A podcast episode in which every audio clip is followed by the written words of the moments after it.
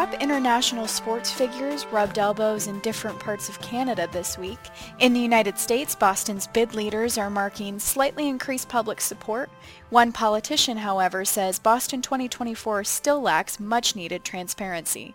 You're listening to the latest Sunday edition of ATR Radio. I'm Nicole Bennett. The 2015 Pan American Games officially opened in Toronto on Friday, following a week of celebrations in both the Ontario capital and Montreal.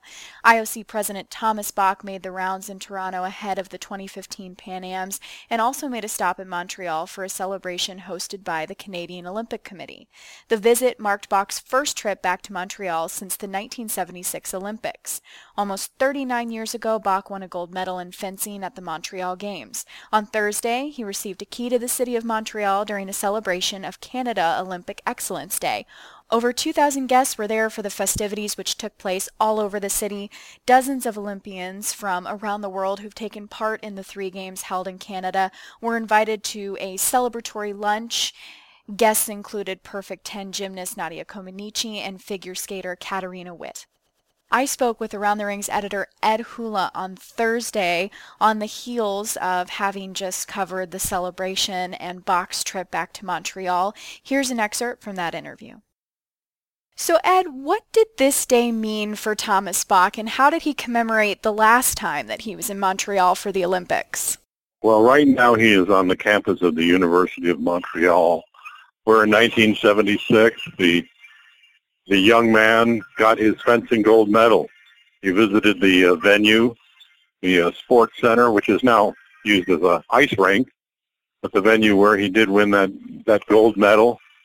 Obviously, uh, an emotional moment for him. It's the first time he's been back to Montreal since winning that gold in 1976.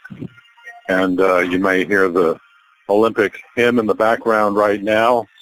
There's a, a uh, small ceremony here at the university where he's going to be awarded an honorary doctorate degree. And I know you mentioned uh, in the story that you sent us today, did he, he recreated the moment that he won the gold medal today, right? Well, not quite. We thought there was going to be a little bit of fencing from, from President Bach, but no, there were a couple of fencers on the mat in the venue, and uh, they engaged in a little bit of sword play. Bach was uh, simply a spectator for that. Interesting, though, to be in that venue to see the pictures of him as a 1976 Olympian. And a nice touch, a couple of people dressed up in uniforms from Montreal of 1976 as well. Hula said Bach was careful and encouraging toward Toronto's hopes of hosting a Summer Olympics, possibly as soon as 2024. ATR Associate Editor Nick Devlin spoke with Hula earlier this week, and the two discussed Bach's direct approach with NOC leaders of the Americas, addressing their concerns in a one-on-one fashion. Here's more from that interview. And uh, President Bach also spent uh, a couple hours talking to the, uh, speaking, answering questions at the General Assembly for the uh, Pan American Sports Organization. That was uh, that was a little seemed a little unusual, right? Well, it, it's just part of a new style of IOC presidency where he is uh, happy to come and talk about what the IOC is doing, and at the same time listen to comments from members of the members of the uh, delegation at the Continental Association meetings. Um, he spent an hour or more reviewing highlights from Olympic Agenda 2020 and the impact it's already had. For example, in the case of the Tokyo 2020 Olympics, he said six months of work has resulted in savings of $1.7 billion in venue costs uh, as a result of, uh, of, of, Olympic Agenda 2020 and negotiations to uh, re, re, reset the venues for the Tokyo Games. Um, uh, the Olympic TV channel. Uh, there's no clear deadline set for launching it, he said, but said they wanted to get it right and they want to make a good first impression. And he said you only get one time to make a good first impression, and they're going to be very careful as to when they want to officially launch the channel. He said. Uh, it's going to include live sports events. It's going to include news coverage as well as the archive uh, videos that the uh, IOC has in its library. It's going to be a very active and uh, dynamic type of TV channel, it sounds like. Uh, and it was, I think, the most extensive description we've gotten of the Olympic TV channel so far. So what are we hearing or what's being said slash what's your opinion about the possibility of, of Toronto? I guess it's natural natural with a, a multi-sport event being hosted there. But uh, what's your take on the, the speculation about Toronto as an Olympic city? Well, it's going to be a difficult difficult situation for them to come to grips with because they've got to make a decision if they bid for 2024 by September 15th. They have invested $750 million in sports infrastructure in Ontario, the province here, the biggest investment in sports infrastructure ever been made for for Canada. That includes the past Winter Olympic Games in Calgary and Vancouver, as well as the Montreal Olympics of 1976. So they want to do something with all this stuff, but right now their minds are focused on the Pan American Games and getting through those through the end of the month. IOC President Thomas Bach yesterday was asked by CBC whether the city had what it takes, whether it should consider an Olympic bid. It's bid twice before. And he was very careful, encouraging and saying, let's see how the Pan Am Games uh, pan out, that it's something that the city needs to think about and consider whether it can do it. But he was in no, in no way discouraging. He, he plays it very carefully at this stage of the game. And he, of course, he'd like to have as many cities as possible. I think the complication for Toronto most immediately is a bid from the United States, in this case Boston, Massachusetts, for 2024.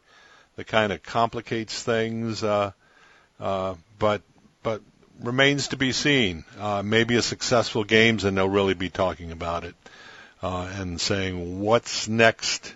The Olympics would be next. In other news concerning the 2024 Olympic bidding race, the United Independent Party, a group pushing for a ballot question barring any state spending on a potential 2024 Olympics in Boston, has dismissed a state budget amendment as smoke and mirrors. The amendment, included by lawmakers in a compromised $38.1 billion spending plan, would require public hearings and legislative approval before taxpayers' money could be spent on the Olympics. Statewide support in Massachusetts for holding the Games in Boston appears to have slightly increased since organizers proposed a new plan last month. In the first poll conducted by WBUR since Boston 2024 presented its new proposal, 42% of voters in the state said they supported Boston's hosting the Olympics, 50% said they opposed it. Evan Falchuk, leader of the United Independent Party, said in a statement to the AP last week that allowing legislators to approve spending creates an Olympic-sized loophole. Falchuk, who ran for governor of Massachusetts last year, spoke with Around the Rings on Friday. He discussed the premise behind the UIP's proposed 2016 ballot question and recalled the surprise many Bostonians felt last January when the U.S. Olympic Committee chose Boston to bid for the 2024 Games. If we go back to the beginning of of this year when it was first announced for us here in Massachusetts that the USOC had picked Boston, um, that came as a surprise to most people around here. There really was not much in the way of any kind of public engagement around the Olympics at all over the last year or so. And in fact, I ran for governor last year, and this was just not a topic of discussion as part of that. And then all of a sudden in January, here's this really big deal going on, and, and it turns out that so many people in the in the political realm were involved in this, and that put you know most of the public really on alert about what was going on. And um, the major issue that people have been concerned about is are taxpayers going to pay for the Olympics? And the people from Boston 2024 have been telling uh, the public for, for months, I mean, starting in, in January, that they wanted a private, a privately funded Olympics um, and that they weren't going to need money from taxpayers. And it was one of the things that was going to be different about what they were doing because it was tied to Agenda 2020 and just part of the overall uh, history of American games is that that's the direction they go. But they wanted to have a new model, compact, walkable Olympics, and and you know that was inherent in what their proposal was. It turns out because most people listening to that didn't believe it, and then it turns out. Um, a couple months ago, people did a public records request and got portions of the bid book that hadn't been released to the public. And in that bid book, it said that they were looking for certainly hundreds of millions of dollars of taxpayer financing. Think about it from the perspective of an ordinary Massachusetts resident.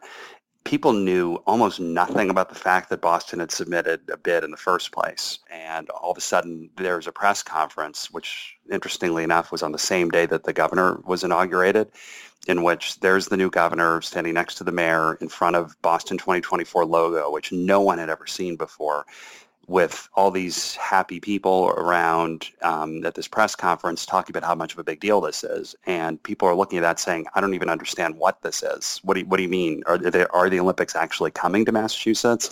Who submitted a bid? What does this mean? Where did this come from? Who are, what is that logo? Who's behind this?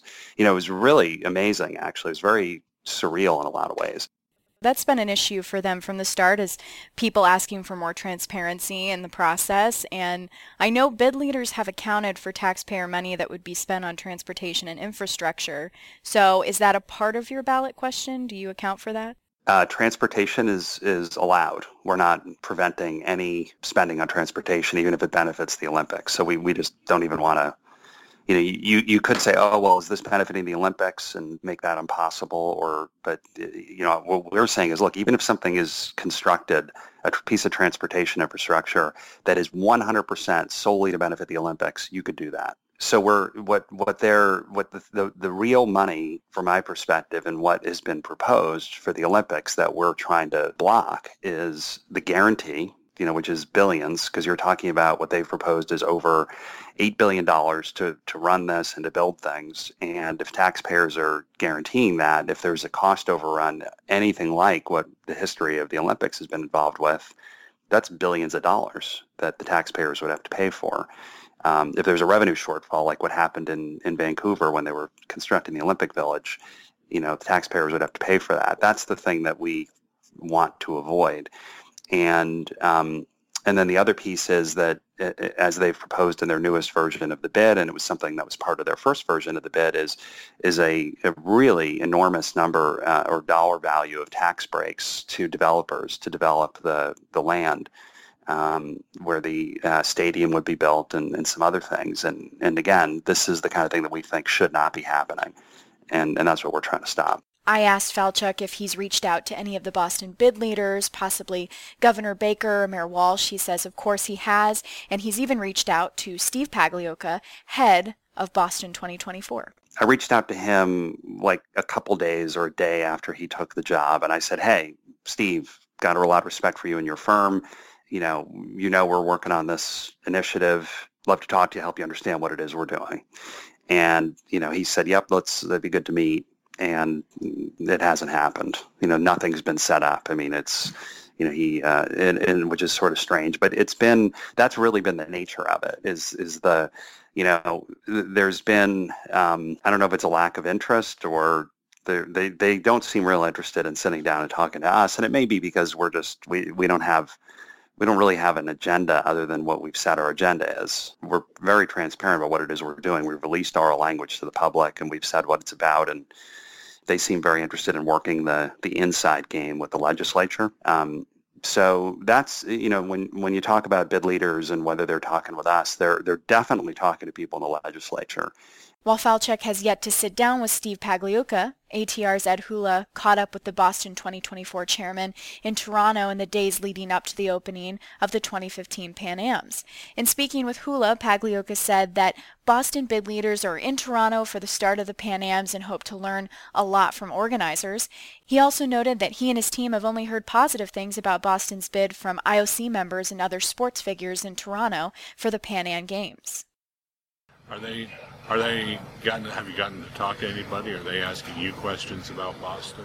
I've talked to many, many uh, of the officials here, and the president, and uh, uh, they all say very positive things about Boston. There's a lot of relationships between South America and, and Boston. So many of and kids go to school, or they've been to Boston themselves, so they have a very good impression of Boston. Do, do, do they hear about the the struggles, the challenges that you're you're facing? Do they ask you about that? They have they have not asked me about that. They've been very positive. So. Uh, you know, obviously we got off to a slow start with the big snowstorm that stopped our T system, but I think we're coming out of that now and we're making progress. Mm-hmm. Um, what are you telling them about Boston? I mean, how how much detail are you getting involved with with them, or is this more like, "I am Steve Pagliuca, nice to meet you," and let's get to know each other? Uh, it's a little more than that, but, but just telling them about Boston, about how how the uh, city can, can really put on a compact uh, kind of homey games. Uh, how our stadium is only a mile from the airport, a couple miles from the airport, and it's very close to the big village, and it's going to be a, a fantastic kind of venue with all the universities and all the facilities we have there. Is it really important to be compact? The, the dispersion of some of the venues to different places in Massachusetts. Well, we're still very compact. If you if you look at Boston, the, the size of the city, um, for example, Tokyo is Tokyo is two thirds the size of Rhode Island. The, the city is two thirds the size, of Rhode Island. Boston is about kind of one twentieth of the Yeah. size of Tokyo. So we're still compact in all our all our metrics about how far distances are. We're still one of the most compact games that there will ever be. Barcelona is, is similar to, the, to to Boston in terms of the compact nature. Is do you think that's really important anymore, or I, I think what's most important is is is uh, putting on a, a, a very manageable, sustainable, efficient games. And for the athletes, it's great to be compact because the venues are, are going to be very close to the villages. So the places like sailing in New Bedford, which the, which the uh, folks in sailing think is one of the best places in the world to sail, we're going to have the the uh, village down there. So the sailors will be all right where they're going to sail, and, uh, and and then the village of Boston is going to serve all those sites around Boston. So it's still very compact. I think it's great for the athletes. you've been to Lausanne to talk with the IOC about your Boston plan, but that was a few months ago. Were you able to talk with them about some of the changes, some of the ideas that you had you've put into practice. I think it was three weeks. Ago. With maybe 2.0? Three weeks ago, four weeks ago, uh, and we, we talked about most of the changes that we put in, and and uh, and they were very receptive. And you know, what was most heartened by is uh, they are really implementing the 2020 agenda. They really want the sustainability, and they, they like the ideas that we have. Just, you know, I was getting back to the idea of compactness. In the, in the Olympic Agenda 2020 program, it seems that sustainability is perhaps more important than compactness. If you can use facilities around an area, that's much more important perhaps than people being able to walk from venue to venue. Yeah, and look, I, I think maybe walkable was a bad term. I think even even when we hadn't had a few venues outside, the better word is compact. So we're, we're still a very compact Olympics. I think they're both important, um, and we're gonna, we're going to score high in both those dimensions. You know, because also it's important for the athletes to have great experience. And Boston, the way we're setting this up is it will be really integrated. It will become the Olympics. It's going to. The vast majority of the events are kind of inside the 128 ring of Boston, which is a very small area compared to many other places. Now, this technically seems like international campaigning. Are you okay with d- doing that right now at this stage of the game? Uh, you know, I don't think we're. I, I think we're just here to learn and and uh, and uh, kind of kind of tell our story. Yeah, you don't have a, a Boston booth. You're not handing out pins or No. asking for votes No, or we're, anything we're, like that. no, we're really here to we're here to learn about uh, of, of how the whole games works, and, and this is a great experience. Be sure to tune in this week for more editions of ATR Radio, and as always, be sure to check into ATR online on Facebook, Twitter, and LinkedIn. I'm Nicole Bennett. Thanks for listening.